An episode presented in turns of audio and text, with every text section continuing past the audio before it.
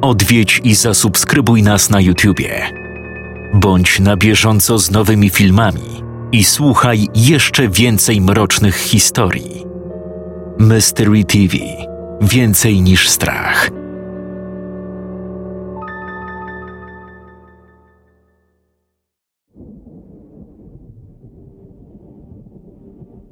Dobra. Zakład o zgrzewkę piwa, że choć raz w życiu byliście w piwnicy. Jeśli nie waszej, to czyjejś. Każda jest inna, wiem. Jedna bardziej mroczna, inna nazbyt normalna. A jak nigdy w żadnej nie byliście, to nie macie czego żałować. I tutaj kolejny zakład, gdzie dałbym sobie rękę uciąć, że nikt z was nie był w takiej piwnicy jak ja.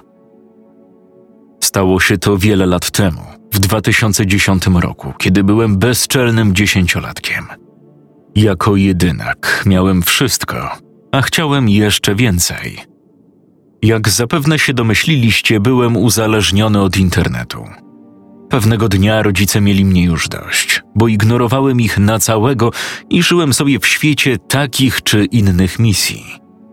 Dlatego też postanowili wysłać mnie na wychowanie na wieś do dziadków, których jakoś nigdy nie miałem okazji poznać. Mieli chyba kiepskie relacje z rodzicami, a przynajmniej tak wywnioskowałem po tonie, jakiego użył mój ojciec w rozmowie przez telefon ze swoim ojcem. Pojechaliśmy na zajutrz. Były wakacje, środek lipca. Oczywiście byłem śmiertelnie obrażony, bo przez dwa tygodnie miałem zakaz komputera, telefonu czy innego urządzenia. Skąd miałbym mieć dostęp do internetu i gier? W końcu trochę mi przeszło mając niecodzienną okazję do ponabijania się ze starych, ponieważ wyglądało na to, że nigdy nie byli w domu dziadków, przez co zabłądziliśmy co najmniej pięć razy, a nawigacja zwariowała i padła po czwartym złym zakręcie. W końcu wjechaliśmy w wąską, nieasfaltowaną uliczkę prowadzącą przez las, na której końcu stał jeden, jedyny drewniany dom. Mimo słonecznego popołudnia wyglądał dość upiornie. Ale byłem pewien, że to nie przez zrujnowaną szopę tuż obok studni i starą wieżbę z huśtawką, którą skądś kojarzyłem.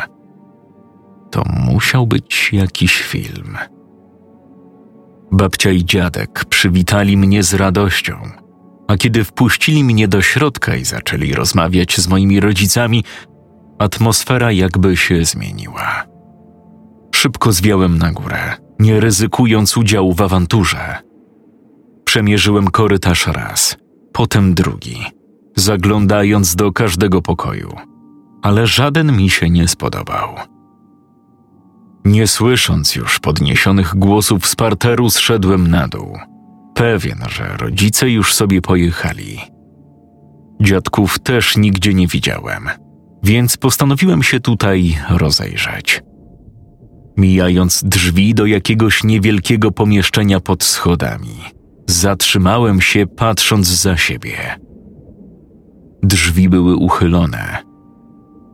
Zaintrygowany podszedłem do nich i przystawiłem ucho. Cisza.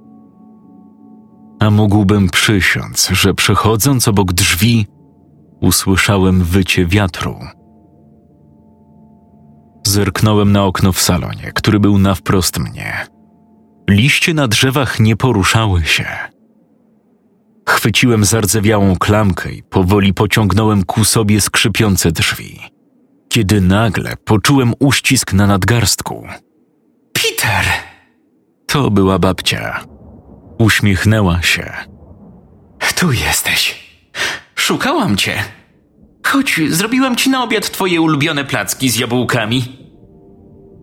Nie pytałem, skąd wiedziała, że to moje ulubione danie, bo pewnie moja matka to wykrakała jakiś czas temu.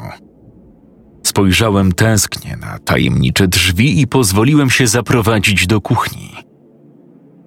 Po męczącym posiłku, podczas którego dziadkowie pytali o każdy szczegół mojego życia, pozwolili mi odejść od stołu i szybko skierowałem się do jakiegokolwiek pokoju, zanim się rozmyślili i kazali mi zostać dłużej, Posiedziałem w pokoju pół godziny, po czym wyszedłem na korytarz.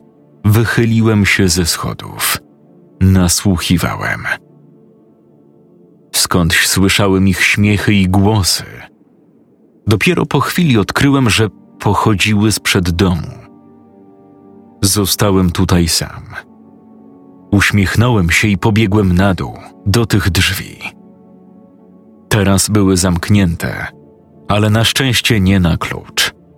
Może to był tylko zbieg okoliczności, że babcia odciągnęła mnie od nich, ale coś mi mówiło, że kryły coś zakazanego. A wiadomo, co to oznaczało dla małolata. Otworzyłem drzwi na oścież, a moim oczom ukazała się częściowo pokryta mrokiem klatka schodowa. Piwnica. Pomieszczenie, które przerażało prawie każdego dzieciaka. Mnie wręcz intrygowało. Przeszukałem szuflady w salonie w poszukiwaniu jakiejś latarki. Przynajmniej w takim miejscu chowali je moi starzy w naszym domu, w mieście. Na szczęście starzy i dziadkowie pokazali taki sam sposób myślenia, bo znalazłem latarkę w szufladce pod radiem. Upewniłem się tylko, czy działa i puściłem biegiem w stronę piwnicy, omal nie fikając kozła przez podwinięty dywan. Zatrzymałem się dopiero na szczycie schodów i z podniecenia prawie zapomniałem włączyć latarkę. Gdy to zrobiłem, miałem za sobą już pięć stopni. Schodziłem dalej, oświetlając sobie drogę. Jedenaście stopni. Zatrzymałem się zaciekawiony. Mimo, że piwnica wydawała się stara i opuszczona, do tej pory nie trafiłem na ani jedną nitkę pajęczyny czy gram kurzu. Dziadkowie byli chyba jedynymi ludźmi na świecie, którzy tak dbali o czystość w piwnicy. 31 stopni. Byłem w lekkim szoku. Czy każda piwnica jest tak głęboka?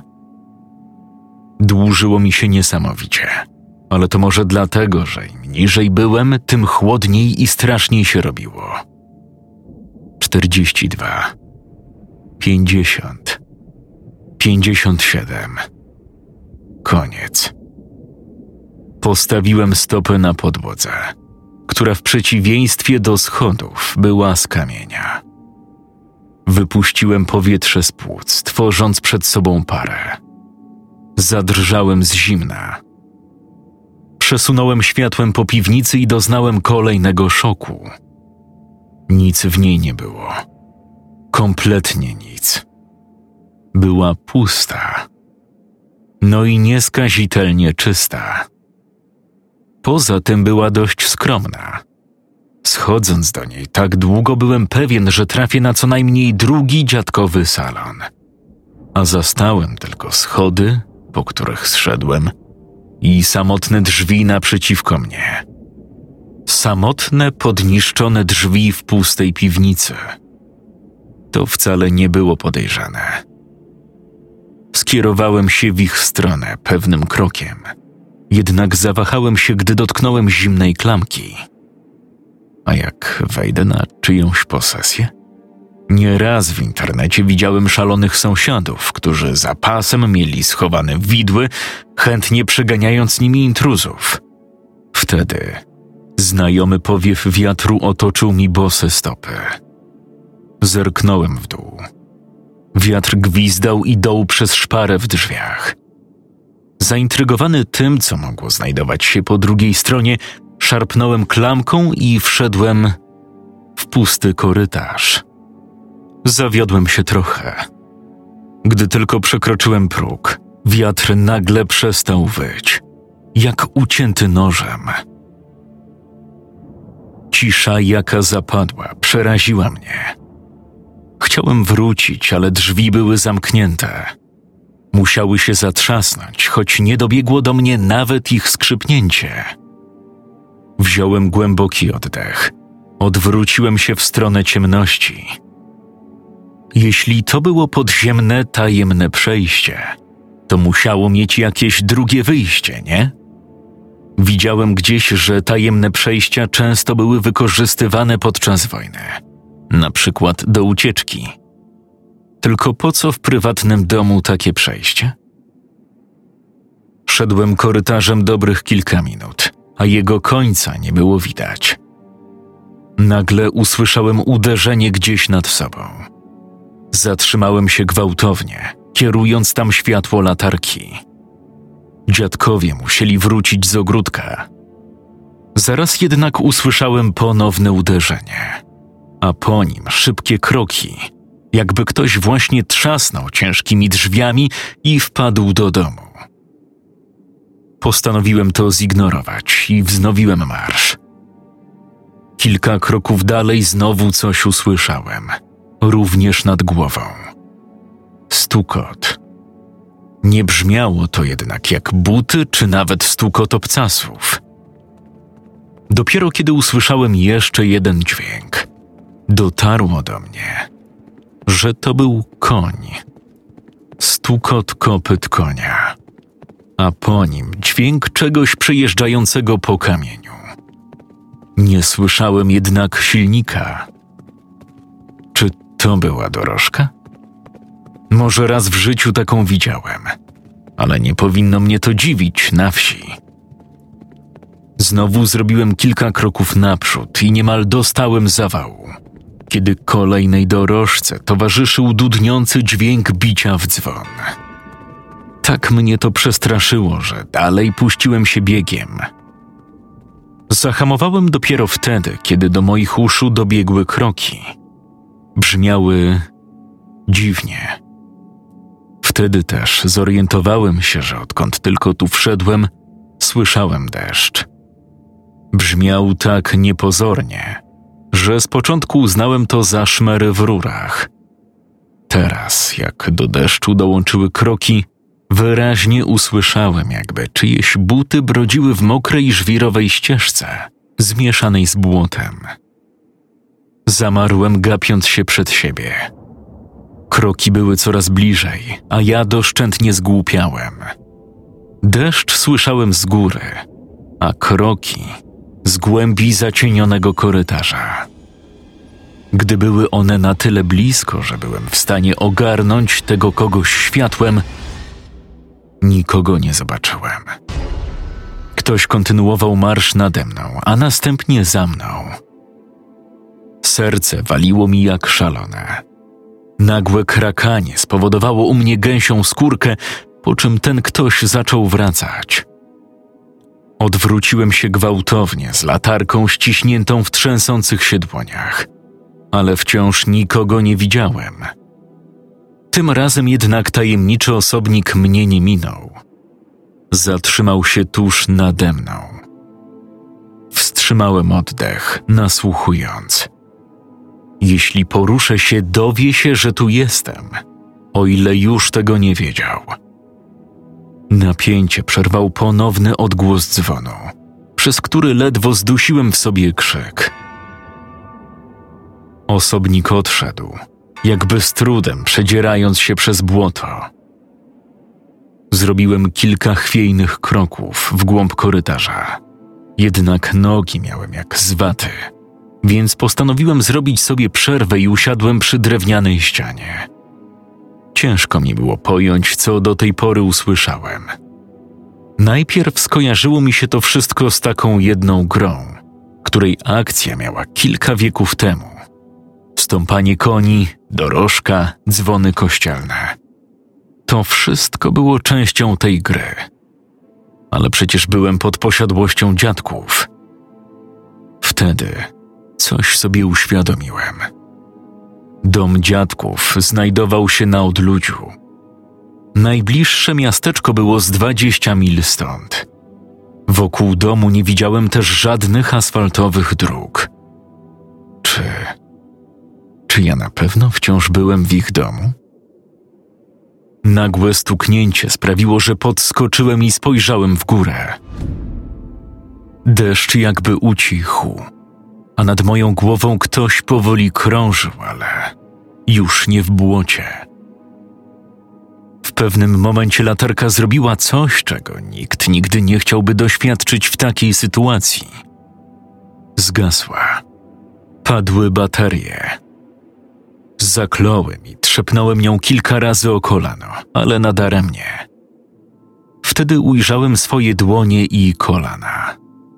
Z wahaniem zerknąłem w górę. Nawet nie przyszłoby mi do głowy, że szedłem pod czyimś domem. Przecież dopiero co byłem pod ulicą. Sufit z drewnianych desek był tak niedopasowany, że szczeliny między deskami były dość szerokie, przez co mogłem zobaczyć kształty poruszające się nade mną i część wyposażenia.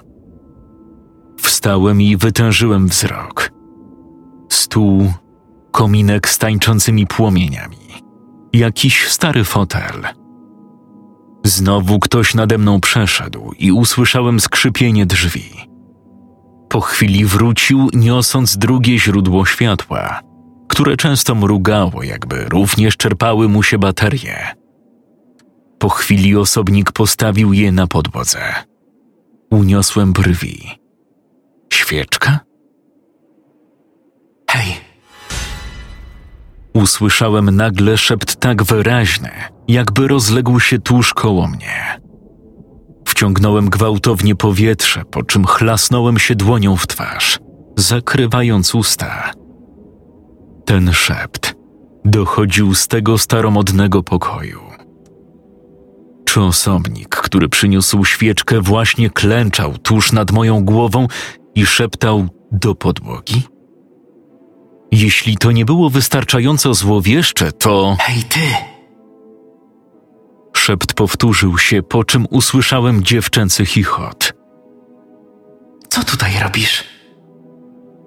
Już miałem jej odpowiedzieć, kiedy inne, cięższe kroki rozległy się najprawdopodobniej z drugiej strony pokoju. I dziewczynka uciekła, a zarówno świeczka, jak i drugie źródło światła zgasły. Nie wiedziałem dlaczego, ale już nie odczuwałem strachu i opanowała mnie ciekawość. Więc ruszyłem w dalszą drogę, dotykając ściany. Po jakimś czasie znowu zapaliło się nade mną światło. Zatrzymałem się i zmarszczyłem brwi zdumione. Pokój wyglądał dokładnie tak samo jak ten sprzed chwili, a byłem pewien, że już dawno go minąłem. Ktoś lekko wmaszerował do pokoju wraz z cięższym towarzystwem. Tatusiu, co tam jest? Zapytała ta sama dziewczynka. Jej ojciec nie odpowiedział, tylko rzucił coś dużego na podłogę koło kominka. Zrobiłem dwa kroki w bok, by się temu przyjrzeć. To był błąd. Na pierwszy rzut oka wyglądało to na brudne białe prześcieradło, pokryte czerwonymi plamami. Dopiero gdy prześcieradło się poruszyło i coś spod niego przeraźliwie krzyknęło, zrozumiałem, co się w nim znajdowało. Spiąłem się gotów do ucieczki, kiedy nagle zapadła cisza. Powoli, z trudem łapiąc oddech, podniosłem głowę i zmroziło mnie ze strachu. Przez szczelinę w suficie patrzyło na mnie przekrwione oko. Właściciel oka uśmiechnął się, po czym zapytał: Hej, co tu robisz? Tym razem nawet nie próbowałem odpowiedzieć i rzuciłem się w stronę drzwi, przez które tu wszedłem, chcąc znaleźć się jak najdalej stąd. Ku mojemu przerażeniu usłyszałem za sobą śmiech, a następnie szybkie kroki, jakby ten ktoś biegł za mną. Tyle, że piętro wyżej. Spanikowałem. Biegłem na oślep, nie myśląc o niczym. Bałem się, że mężczyzna, który mnie gonił, nagle znajdzie się w korytarzu za mną. W pewnym momencie wpadłem w coś z impetem i odbiłem się od tego, upadając na tyłek. Wciąż go słyszałem. Wciąż mnie gonił. Chciał mnie pewnie spakować do kolejnego prześcieradła i zrobić ze mnie Bóg wie co. Rzuciłem się rozpaczliwie do drzwi, waląc w niej, szarpiąc klamką, wołając przy tym o pomoc. Gdy mężczyzna był tuż nade mną, drzwi nagle otworzyły się i wpadłem w ramiona dziadka. Byłem tak przerażony, że nie pamiętam, co do mnie mówili, ale wiem, że spokojnie wyprowadzili mnie z piwnicy i posadzili na kanapie w salonie, częstując gorącą czekoladą. Gdy trochę się uspokoiłem, zaprowadziłem ich do piwnicy, chcąc pokazać im ten korytarz. Doznałem kolejnego szoku. Tym razem schodków było dwa razy mniej. Piwnica była zagracona, a za owymi drzwiami znajdowała się komórka na miotły. Zrezygnowany wróciłem do salonu i opowiedziałem im, co mi się przytrafiło, nie mając nawet nadziei, że mi uwierzą. Ku mojemu zdumieniu nie byli zaskoczeni. Następnie opowiedzieli mi pewną historię. W 1888 roku na miejscu ich domu stał inny dom, zamieszkiwany przez ojca i córkę. Rodzina ta była postrzegana przez innych jako dziwna, niekiedy niebezpieczna. Ojciec był zawsze ponury i małomówny, natomiast jego dziewięcioletnia wówczas córka zawsze radosna i niewzruszona, nawet w sytuacjach, kiedy nie powinna taka być. Dom znajdował się niedaleko kościoła, w spokojnej dzielnicy deszczowego Londynu, którego uliczkami co jakiś czas przechadzali się przechodnie lub konie prowadzące dorożki. Pewnego dnia do Scotland Yardu dotarło niepokojące zgłoszenie od sąsiadów rodziny, w związku z czym przybyli oni do domu i odkryli w piwnicy coś strasznego. Piętnaście ciał, przeważnie kobiet i dzieci. Rodzina ta była świadoma piekła, które miała pod domem, bo sama była za to odpowiedzialna. Nawet córka o tym wiedziała bo czasem dla zabicia czasu zagadywała konających już więźniów. Mówi się, że jedna kobieta prawie uszła z życiem, bo najpierw zauważona przez dziewczynkę, a następnie mężczyznę, rzuciła się do ucieczki, a mężczyzna podążył za nią. Tak relacjonowali sąsiedzi, którzy to słyszeli i dzięki temu mogli to zgłosić. Niestety, albo uderzyła z całej siły w ścianę, łamiąc sobie kark, albo ostatecznie jej prześladowca ją dopadł. Według dziadków, każda nowa osoba, która przychodziła do ich domu, była świadkiem tych dziwnych wydarzeń w piwnicy. Pierwszym tego zwiastunem był głośny powiew zimnego wiatru, mimo że na zewnątrz było ciepło i bezwietrznie. Oni również po wprowadzeniu się tutaj słyszeli ten horror. Jednak więcej niż raz. Nikt tego już nie usłyszał. Uspokoiło mnie to. Gdy dziadkowie odeszli do kuchni przygotowywać kolację, zerknąłem na uchylone drzwi piwnicy. Westchnąłem i podniosłem się, zmierzając do pokoju na pierwszym piętrze. Kiedy jednak postawiłem stopę na pierwszym schodku, usłyszałem za sobą wycie wiatru i chłód pętający mi kostki, po czym drzwi do piwnicy zamknęły się. Scenariusz Paulina Ziarko czytał Jakub Rutka.